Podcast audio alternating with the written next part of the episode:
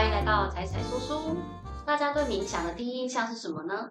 几年前我还没有接触到冥想的时候，有一次上爵士课，爵士鼓老师稍微跟我提到了冥想，跟我说他已经冥想很久了，冥想让他的感官变得敏锐，带给他很多好处之类的。当时我完全不知道冥想在干嘛，只是觉得听起来好神奇哦，所以回家稍微查了一下有关冥想的资料。查着查着，我突然回想起一段高中的回忆。印象中，当时有一堂课的老师，在每一堂课下课前都会带着我们做一遍放松练习。他会请我们大家闭上眼睛，然后放松身体。大家一边深呼吸，一边跟着老师的声音放松头皮，放松肩膀，一直沿着身体从上到下一路放松到脚趾。现在回想起来，虽然那应该不算是正规的冥想，但是在那几分钟之内，我们的思绪变得很安静。只需要跟着老师的声音呼吸，结束之后就会觉得身体很放松，精神也恢复不少。虽然不知道为什么，但是我想，那对于忙碌的高中考生来说，应该带来了不少帮助。只是很可惜那堂课不是主科，所以遇到老师的机会不多。但是呢，却是我到现在依然很深刻的印象。有了这段回忆，加上我很喜欢的爵士鼓老师的加持，让我一直对冥想抱着很大的好奇心，也终于去找了这本书。冥想正念手册来好好的读了一下，发现冥想的好处还不止刚刚体验到的那样而已。讲到冥想，应该有很多人脑中第一个浮现的就是一个僧人在高山上盘腿静坐的画面吧。这种刻板印象也是很多人对于静坐冥想的包袱。不过近年来，随着科技的进步，加上一些实验的证实，冥想确实可以带来医学上的好处哦。包括冥想可以改变大脑的神经结构，使大脑跟快乐幸福有关的区域变得更加厚实，所以可以体验到更多快乐。同样的，体验到的负面情绪强度也会比一般人低，所以能够减轻焦虑跟忧郁等心理健康的问题。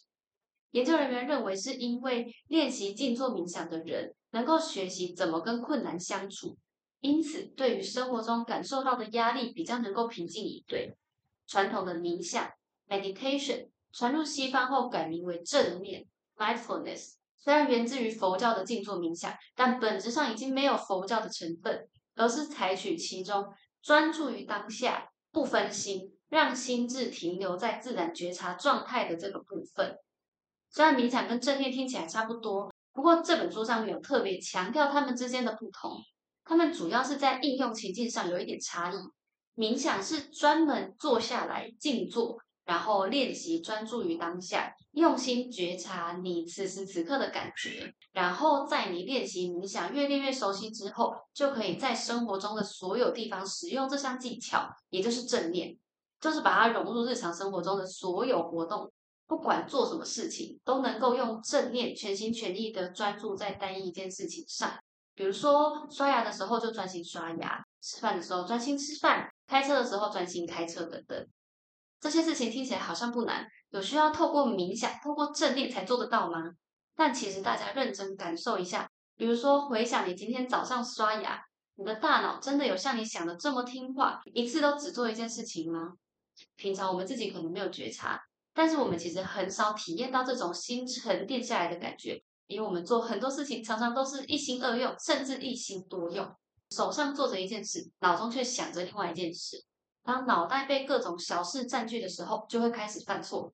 像我最近就有观察到自己也有这样，比如说我在洗碗的时候，脑中根本就没有在看着眼前的碗，我可能已经开始在想下一篇文章架构要怎么写啊，或是刚刚有人敲我讯息讲了什么，结果不小心差点挤成洗手乳，或是在真的回来写文章的时候，脑中又开始飘啊飘，想到其他事情，可能想到说啊，下礼拜要去吃饭的餐厅还没找。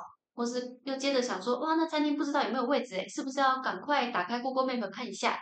然后整个思绪飘来飘去。如果没有及时觉察的话，可能不小心就真的顺着思绪点开 Google 就开始找餐厅了。这也就是俗话说的分心，就是因为我们已经放任自己想东想西想了很久了，我们已经非常习惯了。如果要开始练习如何后退，就是需要冥想带着我们练习，才能够进入正念的状态。专注体验当下那种全神贯注的感觉，用更清醒的状态过平常的生活。冥想的好处，冥想的核心价值是觉察，专注你正在做的事情，跟你身在何处，并且对于发生的事情不要带有主观的批判，变成是一个客观的观察，不管是好的还是坏的，都是客观的事实，而不是你的感受。所以，当你开始用一个客观的眼光看待事情的时候，你的心会感觉更平静，不会常常有很多奇怪的感受冒出来。以刷牙为例好了，刷牙是一项大家都很熟悉，而且每天都要做的事，全程就是需要那几分钟的时间把牙齿刷干净。所以，刷牙这件事情也是一个很容易拿来练习正念的标的。但我想，应该很少有人真的能够用心感受完刷牙全程的感觉吧。我说的全程是包含全程，从你拿起牙刷、挤牙膏，你的牙膏是什么颜色、是什么味道，刷牙的时候发出来的声音，甚至是你的手臂移动的感觉，或是你感到清新的气味。通常大部分的刷牙应该都是一边半自动化的执行刷牙，然后一边就任由脑袋开始思考，开始想着今天有什么行程啊，然后一路往下思考，开始担心说等一下开车会不会塞车啊。就会开始有很多的烦恼啊，很多的感觉，然后不知不觉完成动作，却没有意识到你已经完成这个动作。观察自己刷牙，确实听起来不是什么很有趣的事情，但就是因为我们太少体验这种一次专注一件事的感觉，所以才会对这个平静感感到无聊。那一旦借由冥想开始练习觉察，会让我们慢慢看见自己心智的真实状态。即使偶尔发现你的心思开始漫游了，开始失焦了。也不需要责怪自己。刚刚有说，我们不需要有太多主观的感受，我们只要客观的观察现象，然后在你发现自己分心的时候，默默把注意力转回你现在正在做的事情上，就可以训练你整个过程保持稳定，也可以提高专注力。同时伴随而来的就是平静，你也能够更注意到自己平常的思考模式。所以冥想的第一个好处就是能够感到平静。除了平静之外，冥想还能够改变大脑结构，也就是神经可塑性，让我们大脑里面跟幸福快乐有关的脑区变得厚实。这也是确实在医学的造影中有看到的。所以这件事情也被一些医疗机构设计用来治疗焦虑跟忧郁症状的人，像是麻州大学医学院就曾经为了研究冥想对于焦虑症患者的效果而做了一个实验。他们找来一群参与者，然后请他们练习八周正念冥想。实验结束之后，有高达九十趴的参与者都表示，他们的焦虑跟忧郁症状都有明显的减轻。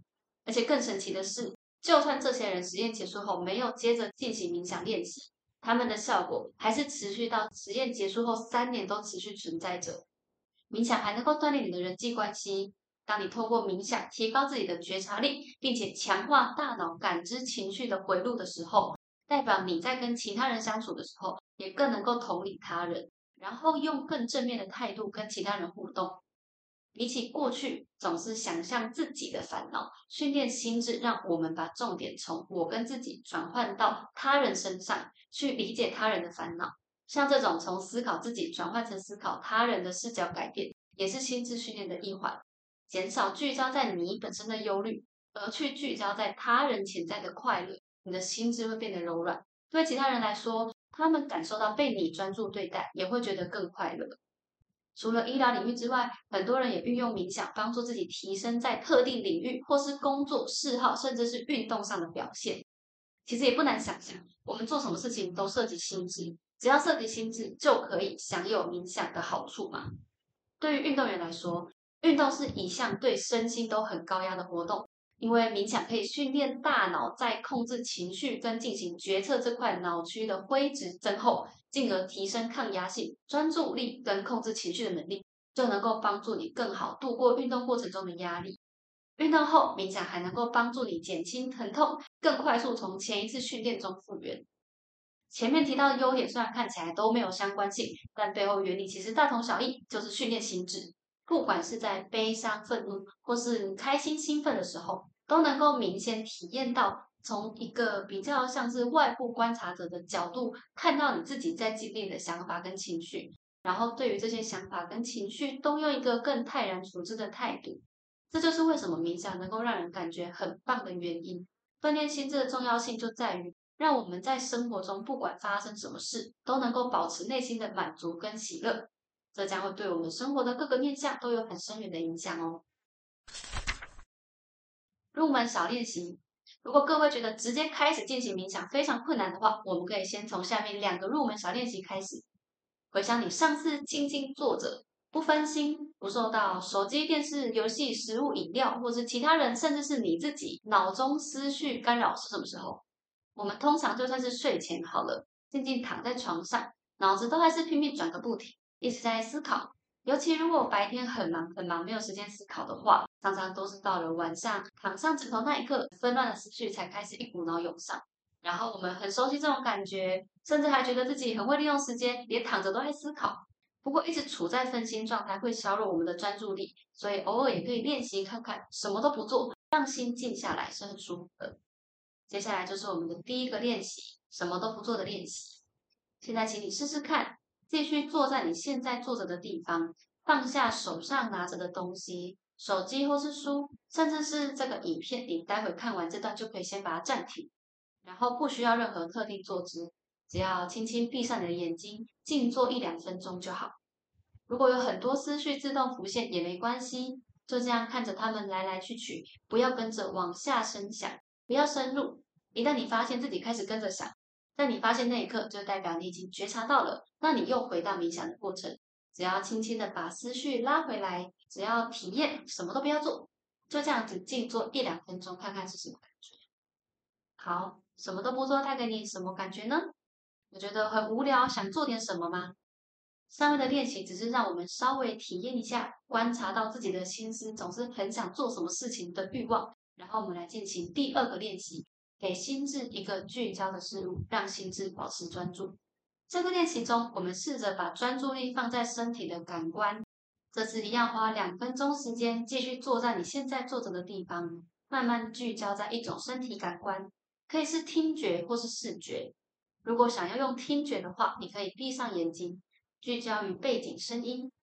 如果背景音太嘈杂，你也可以聚焦于视觉，例如双眼注视着房里的某一个物体。或是墙上的某一个定点，不管你是选择聚焦在哪一种感官，都要试着保持聚焦的时间，但不用特别用力或是紧绷，放松就好。当你的思绪被其他身体感官分心，一样轻轻的把注意力拉回来，然后继续练习。聚焦在身体感官上，能让你保持专注比较久吗？还是心思还是会不断飘走呢？一开始你可能感觉得到自己隐隐约约有一点在觉察了。但同时还是想着其他事情。如果一直分析，也不要觉得挫折，因为对很多人来说，能够聚焦一分钟以上，真的就已经很厉害了。那如果觉得这两个小练习感觉很舒服的话，接下来我们就开始实际冥想练习吧。开始冥想。一般来说，对于没有冥想经验的人，可能会觉得在这个过程中心思很乱，很容易涣散，所以感到无聊，甚至会觉得有点煎熬。所以这边要先跟大家说，这是非常正常的。我自己在练习的时候也一样，但是先不要急，这只是因为我们没有练习过而已。学冥想就像学弹钢琴或是任何技能一样，一开始对我们来说总是比较难，但是练习久了，慢慢就会抓到诀窍，你就会开始找到你喜欢它的地方了。那先来前期准备哦，为了让心智准备好开始冥想，最好在开始前五分钟到十分钟就先坐下来。确保接下来的十分钟不会被打扰。坐着是比较好的姿势，但躺着也可以。只是躺着在等一下的练习会比较难取得身体放松跟聚焦的平衡，而且会很容易睡着，所以比较推荐坐着。大家可以先试着：一，找个地方舒服的坐下来，把背打直；二，确定你在冥想的这段时间不会受到外界干扰，尤其是手机，可以先关静音或是放到远一点的地方。然后就是三，设定计时十分钟。准备好之后，我们会进到第二个开始的阶段。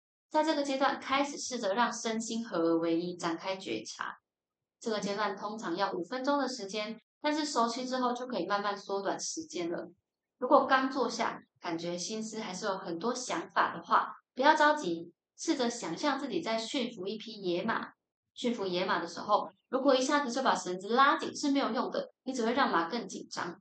要有耐心，慢慢的收绳。一次收一点点，然后慢慢靠近马，不要让马感受到压力，自然而然就会离你越来越近了。冥想练习也是一样，不用一开始就聚焦在冥想。我们在开始的阶段，就是要慢慢让你的心智放松，给他一些时间。好，开始步骤一，先保持眼睛睁开，做五个深呼吸。用鼻子吸气，吸气的时候感觉肺部充满空气，胸部扩张。吸满气之后，用嘴巴自然的呼气，同时想象吐出你身体里的压力跟一些重量负担都被你吐光光。重复做这个步骤五次。第五次吐气的时候，轻轻闭上眼睛。然后第二步，闭上眼睛之后，感觉身体的其他感受，感官立刻变得比较明显。这时候，请你聚焦在身体坐在椅子上，还有双脚落在地上的感觉。像是重量是不是有均匀？有没有身体哪里歪歪的？可以赶快调整一下。然后感受一下你的手是不是有自然的垂下？是哪里接住了你手部的重量？的脚跟地板接触的力道最强的点是哪里？用一种温柔的好奇心来扫描全身，观察身体。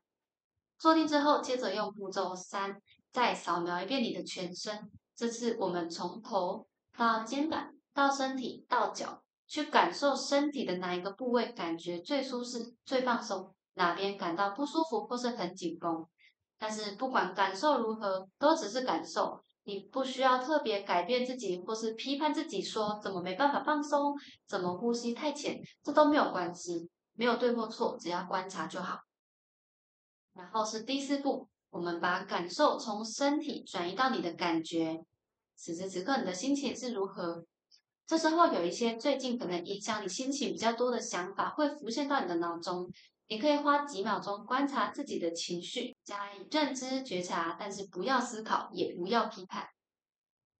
好，我们来到下一个阶段，聚焦心智的阶段。前面开始的步骤已经花了五分钟，慢慢把心智沉淀下来，但可能你还是会觉得有点烦躁，因此我们在这个阶段给自己一个聚焦的目标，也就是你的呼吸。一大概花个三十秒钟观察你的呼吸，注意身体里哪一个部位呼吸吐纳的起伏最强烈，是胸部呢还是腹部呢？接着步骤二，再花三十秒，更深度感受到你的呼吸，每一次呼吸的感觉跟节奏是长是短，是深是浅，急促还是平顺，只需要注意观察就好，不需要刻意改变你的呼吸方式，一样三十秒。进到步骤三，聚焦在呼吸吐纳的同时，轻轻计算你呼吸的次数。吸气的时候数一，呼气的时候数二，依序数到十。如果数一数发现自己分心了，已经数到二十了，也没有关系。发现的那一刻就代表你已经不再分心了，只要回到原本的地方，或是回到一，重新开始数就好了。然后我们重复这个循环五到十次。如果你有时间，或是你感觉很好的话，也可以多做几次，直到计时器响起。计时器响起，代表这个阶段的练习结束了。但是先不要急着站起来，我们还有很重要的收尾要做哦。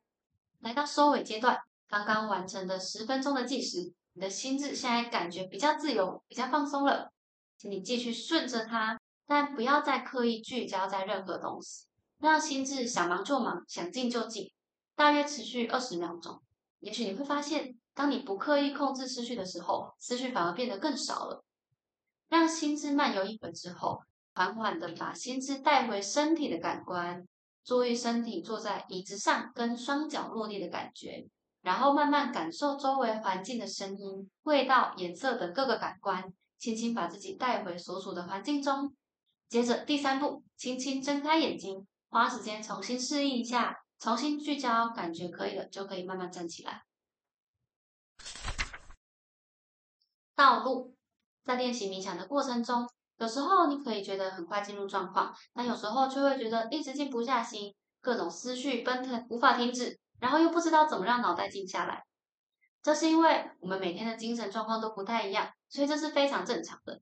如果你越用力想要控制自己的话，反而会越紧绷。我很喜欢书中一段关于道路的比喻，就是用来描述这件事情。请想象你现在坐在一条交通繁忙的道路旁边，双眼被布蒙着，你可以听到背景车辆奔驰而过的声音，但是因为眼睛被蒙住了，所以看不到。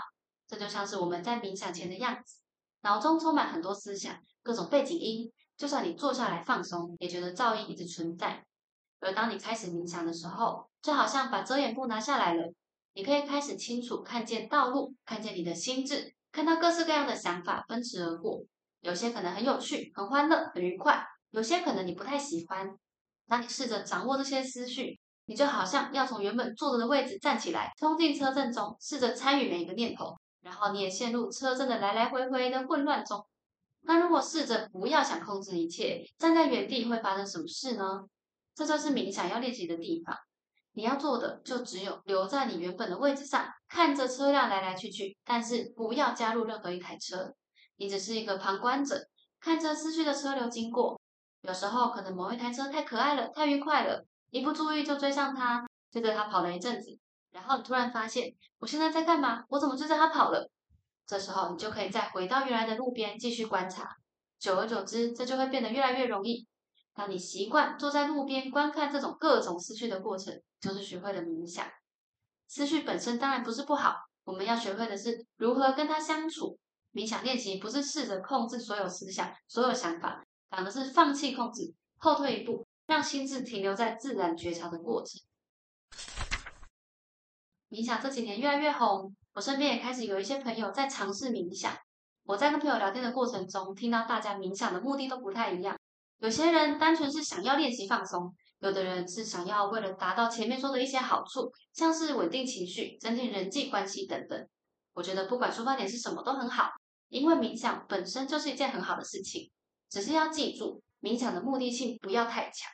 因为冥想这件事情，其实本身是要帮助我们清醒的观察内心，然后以追求你可以在生活中有更高的自由度。那如果你今天太刻意追求达到某个境界，达到某个好处，反而就不能够客观的观察内心了。冥想的好处这么多，光光听了就觉得很神奇，是不是？甚至觉得有点玄妙啊？但这种体验没有实际做过是没办法理解的。冥想不像之前介绍过的一些三管书，比较偏向概念化的技巧。而是扎扎实实的直接体验，而且确实改变脑部结构。这就像练习骑脚踏车，一旦练习了会了，就几乎不太会忘记。改变也是一样，发生就发生了。那同时冥想也跟骑脚踏车的另外一个地方一样，骑脚踏车有各种的场景可以应用。学会脚踏车之后，可以是拿来放松，可以出去玩，也可以拿来通勤，甚至有的人把它练就成了职业，这都取决于你个人。冥想也一样。有的人用来消除压力，有的人觉得冥想可以帮助稳定情绪，甚至想要提升刚刚讲的某个领域的特定表现。这当然也都是在当你把冥想变得很专精之后，自然就可以做到的事情。所以每天空出十分钟或是更多时间练习冥想，感受自己的思绪，观察自己的呼吸、身体变化，感受周围的环境。透过这种练习，让心智保有更多觉察。虽然不是说再也不会有情绪失控的时候。但是你将能够更快观察到自己的情绪变化，也能够更快从情绪中调整回来，一点一点的进步。除了十分钟冥想，我们也可以开始把正念的概念融入日常生活中，让你生活体验更加不同。谢谢大家听到这边，希望自己。